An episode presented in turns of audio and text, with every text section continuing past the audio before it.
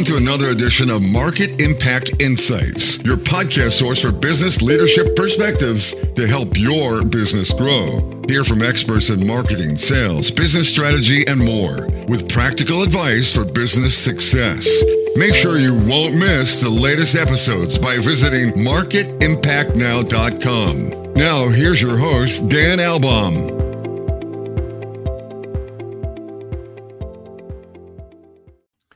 Welcome back, everyone, to another great episode of Market Impact Insights. If you're working and leading in a B2B company that offers a product or service, customer experience is a key driver for sustainable growth, and you're likely not creating that experience all by yourself. Strategic partners or channel partners are going to make a huge impact in delivering that experience. We're going to explore how to optimize these relationships with two passionate experts and authors of a recent ebook on this topic. So we're going to dive into that, explore how to really create meaningful relationships with partners that deliver an experience that is going to make a difference for you long term. Nancy Ridge is founder and president of Ridge Innovative and a committed ecosystem strategist. She brings over 25 years of experience as a trusted advisor to clients and her focus is on enabling business outcomes through technology. Nancy also offers programs for developing channels, leadership, team selling, and one on one professional coaching. Nancy's also uh, very visible out on the speaker circuit on panels. She's been a moderator, serves as a keynote on topics ranging from technology to mentoring and gender diversity. Nancy is also the co founder and past president of the Alliance of Channel Women. Also joining today is Norma Watenpaugh.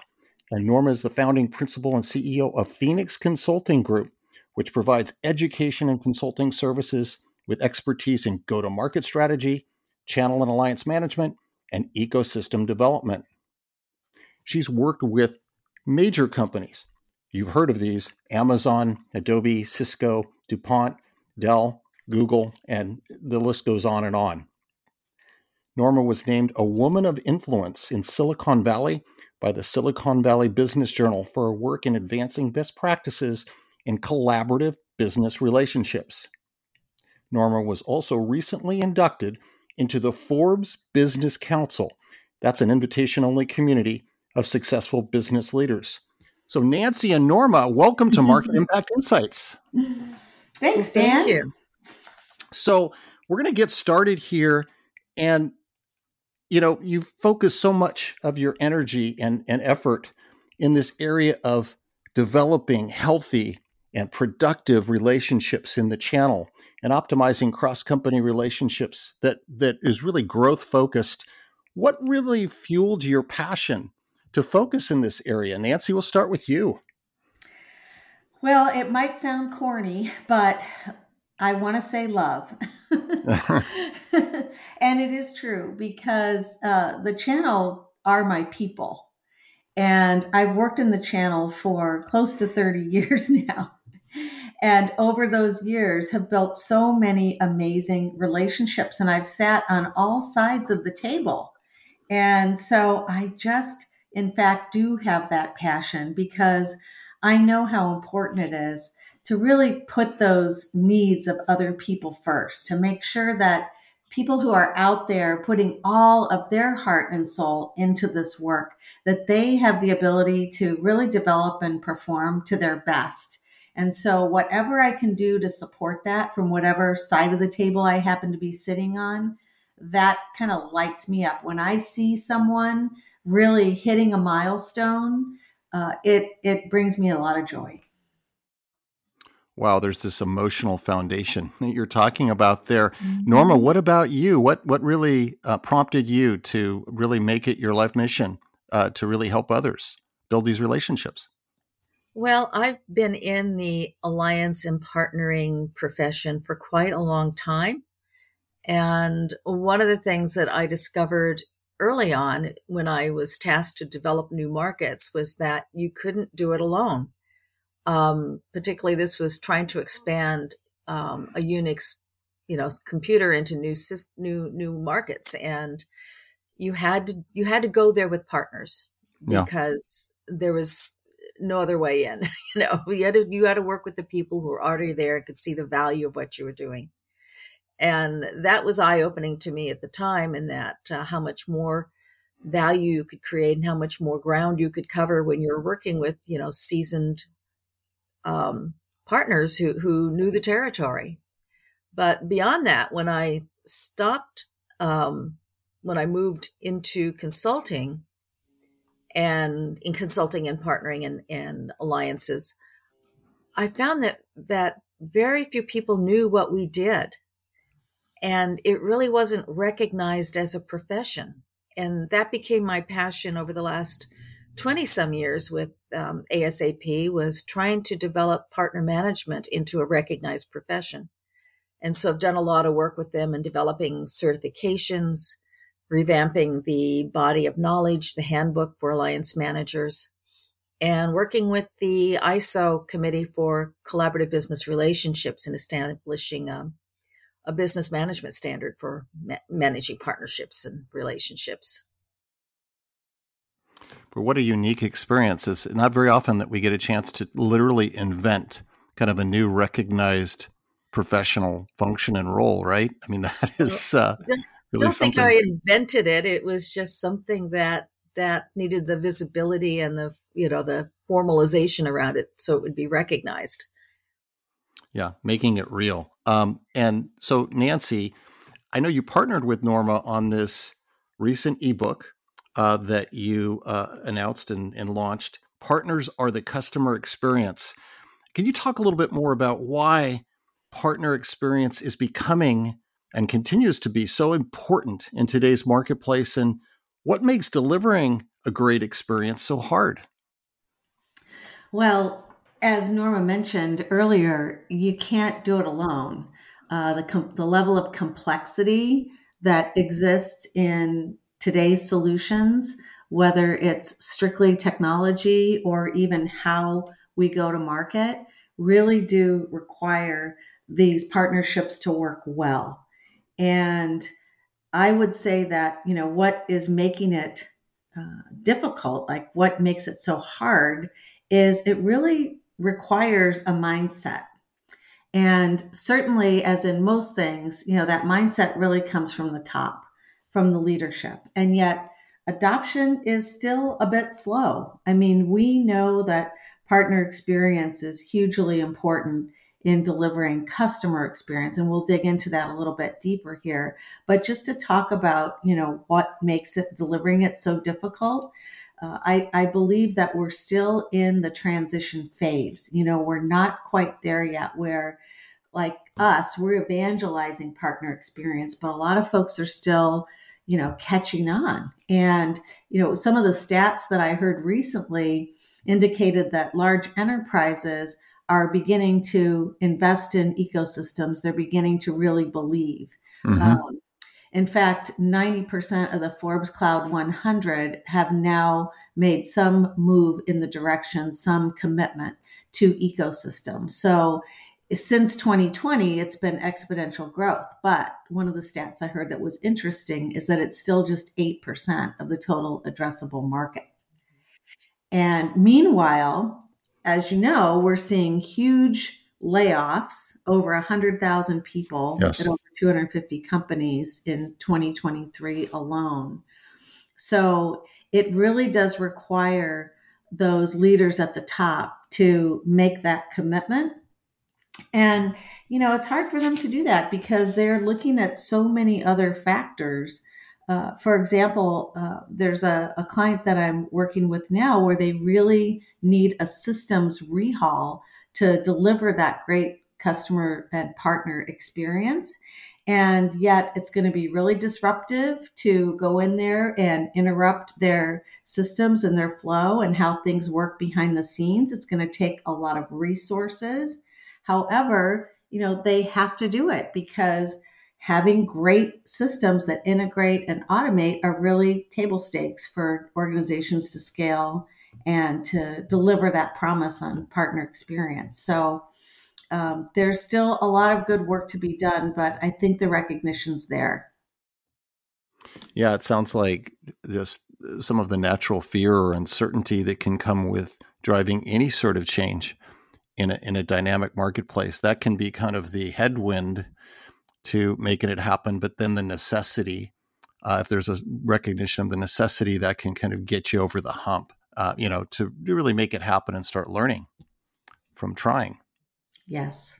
Yeah, absolutely. absolutely. Now, Norma, in partnering with Nancy on your ebook, can you talk a little bit about the process of that? What, what was that like? Because uh, I know authoring anything can be a major effort. And was there anything unexpected you took out of that in terms of learning and moving forward? Well, Nancy and I were, I think the moment of enlightenment was when we heard Tiffany Bova speak about how um, employee experience had such a major impact on customer experience. And in her work research with uh, Forbes and Salesforce, discovered that companies that had both high satisfaction among employees also had a great customer um, experience and were growing almost twice as fast as their peers that did not. And so we asked, so where's the partner experience? because so many of our customers experience our products, our brands, our services through through partners. So we started to look for that research, you know, who had done that, that correlated partner experience to customer experience.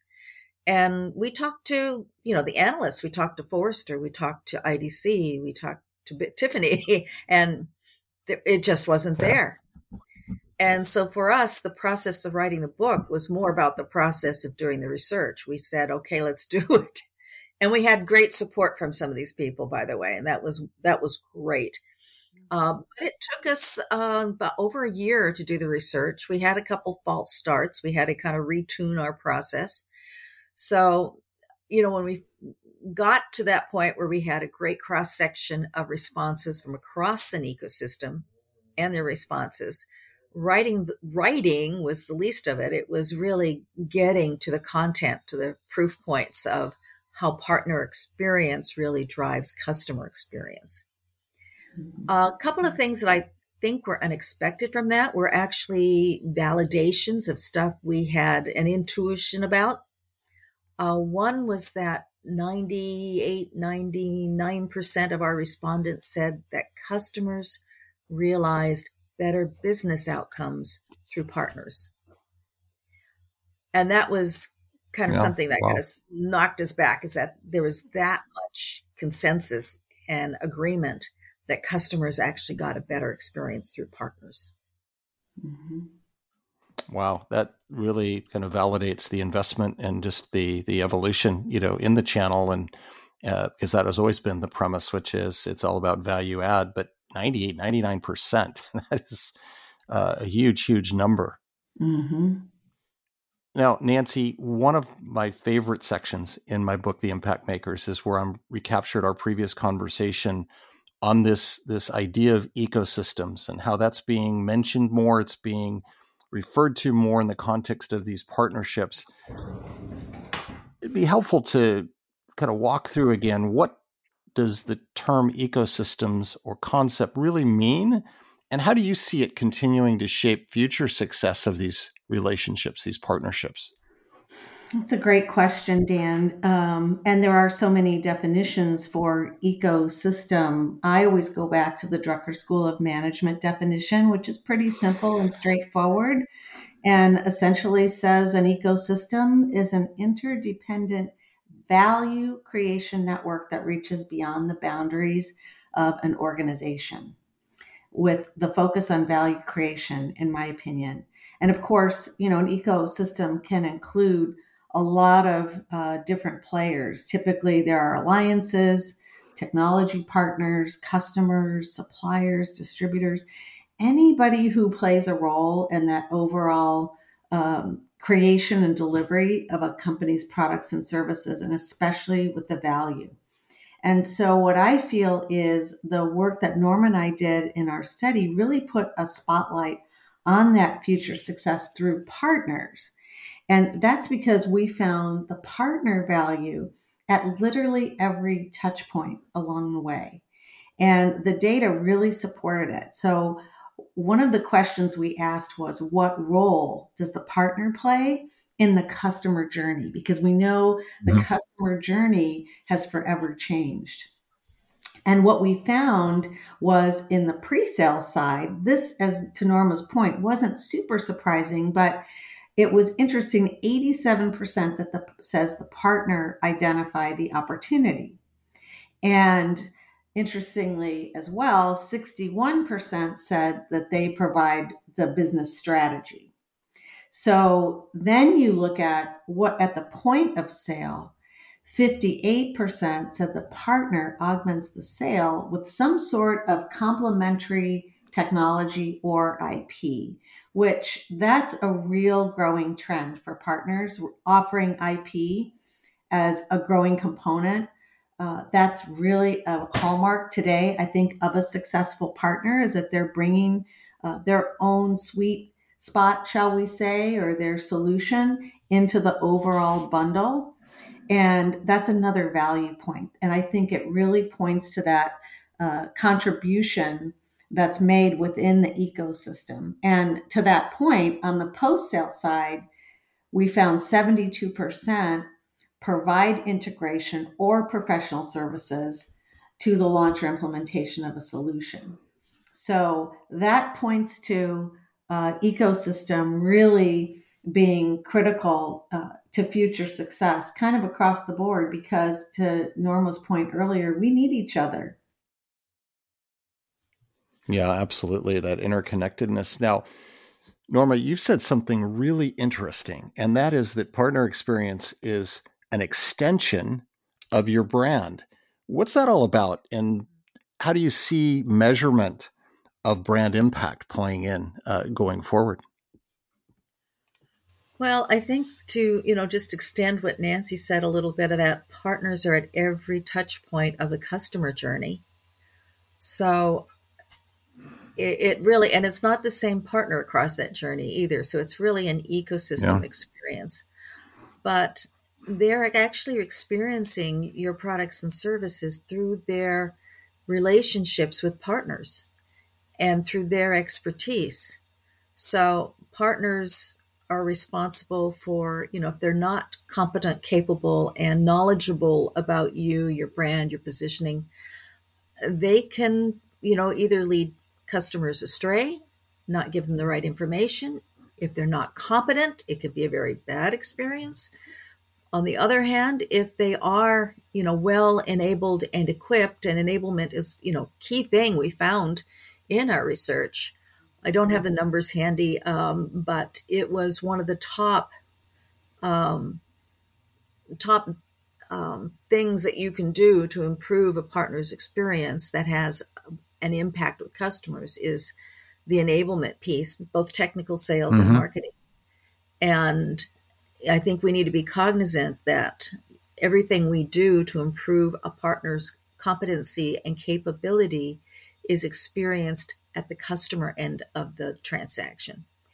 So and and beyond, it's beyond the transaction I should include because they're they're after they're there after the sale to implement and provide ongoing care and services and can actually help to expand your business, expand your footprint within customers if they're getting continuous and ongoing uh, support and TLC from the partners. And how yeah, do you makes- measure brand impact? I, I think one of the ways is not the traditional marketing brand impact measure, but is your business growing? If partners are in the account, are there better retention? Are they upsell, cross sell, you know, better engagement with you through your partners. Mm-hmm. Yeah, it really takes it down to um, bottom line measurement, really, some of those mm-hmm. financial measures that were probably already in place, but then it's being able to show the contribution of your overall channel and partner strategy into driving those financials. Uh, makes a lot of sense. Mm-hmm. So, in any organization, uh, it's one thing to have a strategy, uh, and then it's another thing to put that strategy into action and then achieve results through execution. And Nancy, uh, we know because we've worked in big organizations, we know that there's this dynamic about leadership and the role of senior leadership in making any strategy effective. And when it comes to channel and partner success, I'm sure that's the case. How do you see things playing out there? It is absolutely the case. It's critical because the senior leader must have the vision to create a mission statement around any sort of partner or ecosystem program or strategy within their organization. And they have to have the vision to see the value proposition more importantly if there's going to be a successful program. And having that mission and that vision, which the vision should have metrics, by the way, that uh, everyone can be held accountable to. But certainly there are resources that have to be committed. And senior leadership has to be willing, as they often do, you know, to take that risk to put the people, the process, and the technologies in place to support it.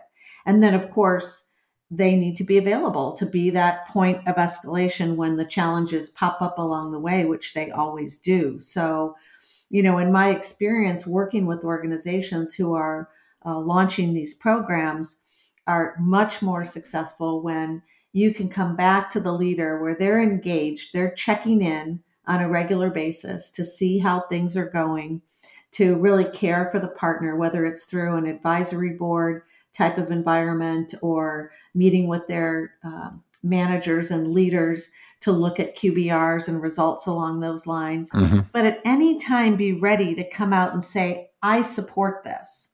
Leadership supports this. This is why it's important to our company. And they need to be ready to say that, not just to their internal team, but to their board. You know, oftentimes are their investors. Uh, and these programs don't always uh, take hold and become successful overnight. You have to build it. But I think uh, CEOs are starting to see that multiplier effect that analysts like Jay McBain's talked about so much. Yeah. you know, some still feel like cost is number one. And of course it is in this current economic environment. But, you know, COVID really showed us so many examples where this isn't true. Um, one of them I think about is in the supply chain, where you know they were very brittle when they were lean when they just focused on lean supply chains because of cost you know covid came along and broke that whole model and then they were forced to borrow capacity and skills from partners in their ecosystems. So we're starting to you know have some hard lessons that we can point to uh, that hopefully will give those uh, those leaders a little more courage and conviction in going down this path. You brought up a really important point, which is in this critical area of leadership support that this is not a place where subtle or quiet support is enough, right? right? I mean, you got to be visible. Eh, so as a leader, it's like, no, I mean, really, you know, it's not just behind the scenes. This is like mm-hmm. be vocal, be visible, um, set the tone inside the organization. You bet. Yeah, absolutely. And so just keeping on this topic of leadership, you know, Norma, you've worked with so many successful leaders over the years. What have you seen that really separates truly exceptional leaders from those that are just not good enough?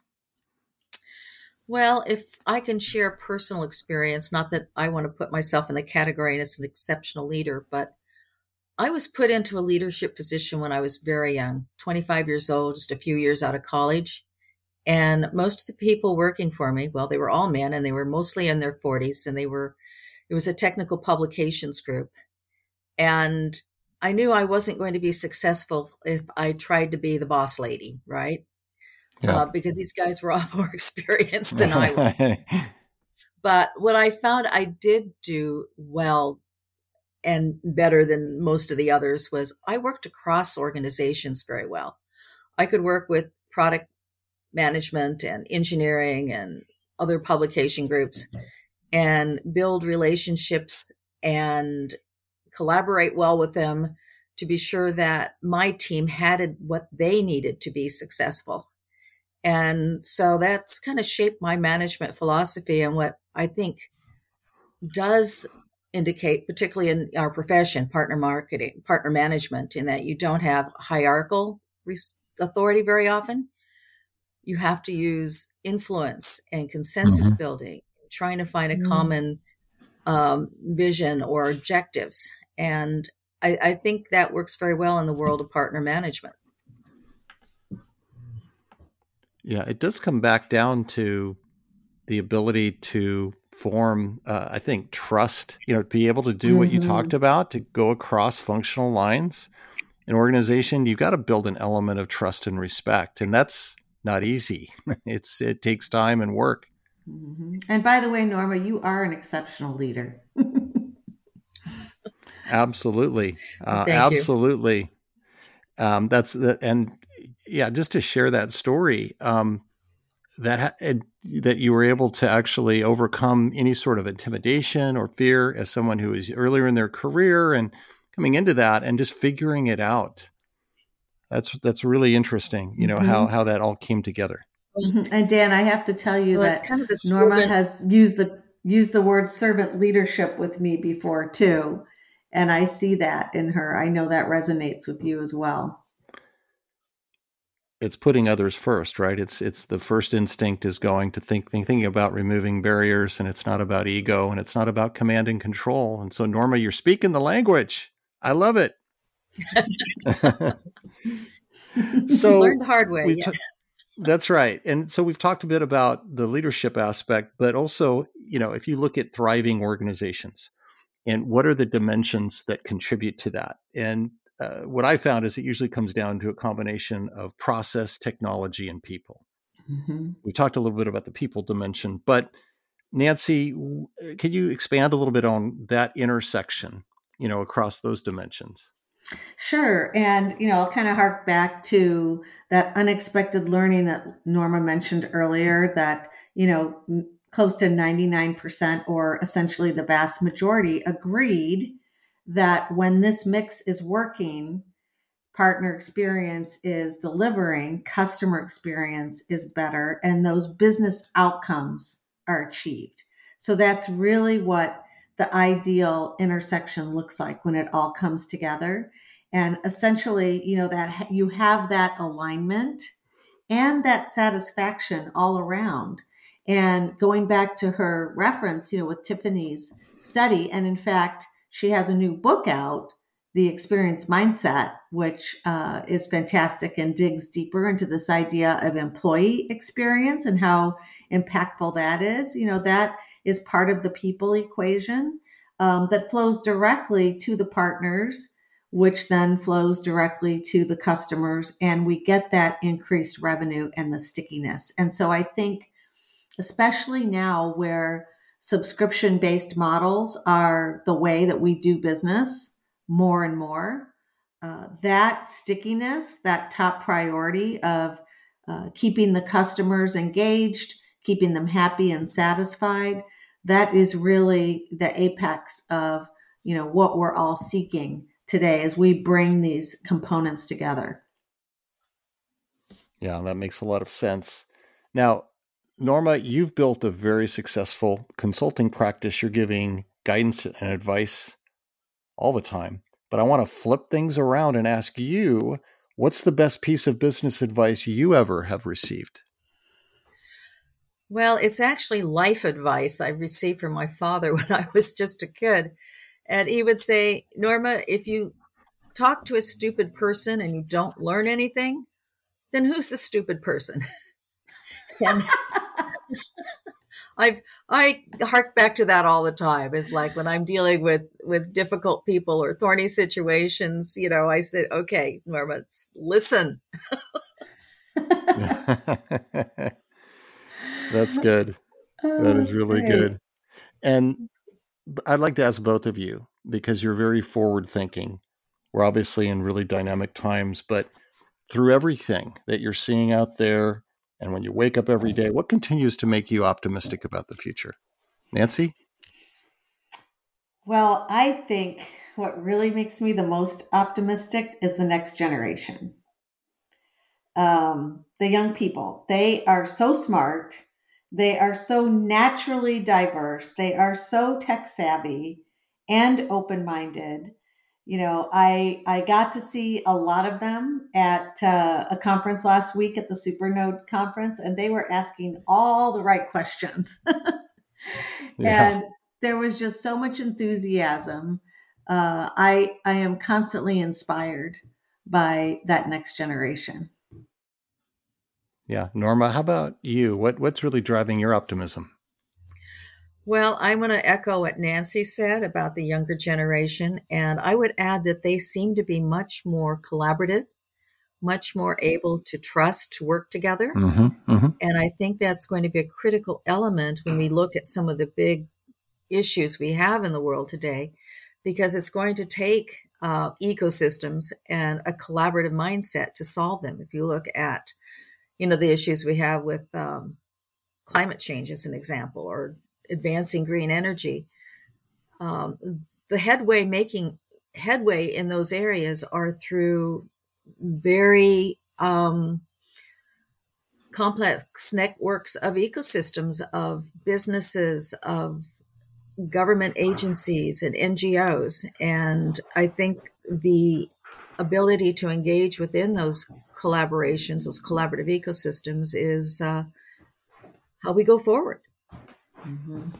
Yeah, yeah, it's interesting. In talking about the next generation, the other thing I've observed is that next generation uh, is also holding companies to a much higher standard. So when they're making decisions about which company to join, if you're talking about recruiting, um, or if you're talking about even retention or staying, it's more um, is there a purpose? Do they feel fulfilled?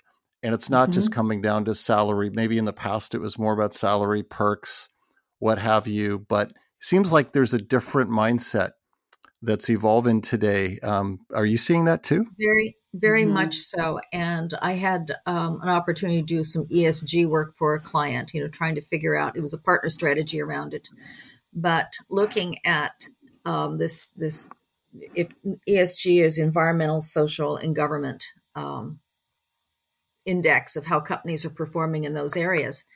And what I discovered is, you know, while there might be some backlash about, oh, they're talking about this whooshy stuff instead of hard business, but the fact is that the younger generations look at that, not the index so much, but they look at a company's reputation for um, corporate responsibility in those areas before they make purchase decisions. So it's not just where they work, it's yeah. what they buy and what That's companies right. brands they support and that's why organizations and businesses are paying attention is that um, in order to make money they're going to have to appeal to the values of the mm-hmm. consumers mm-hmm.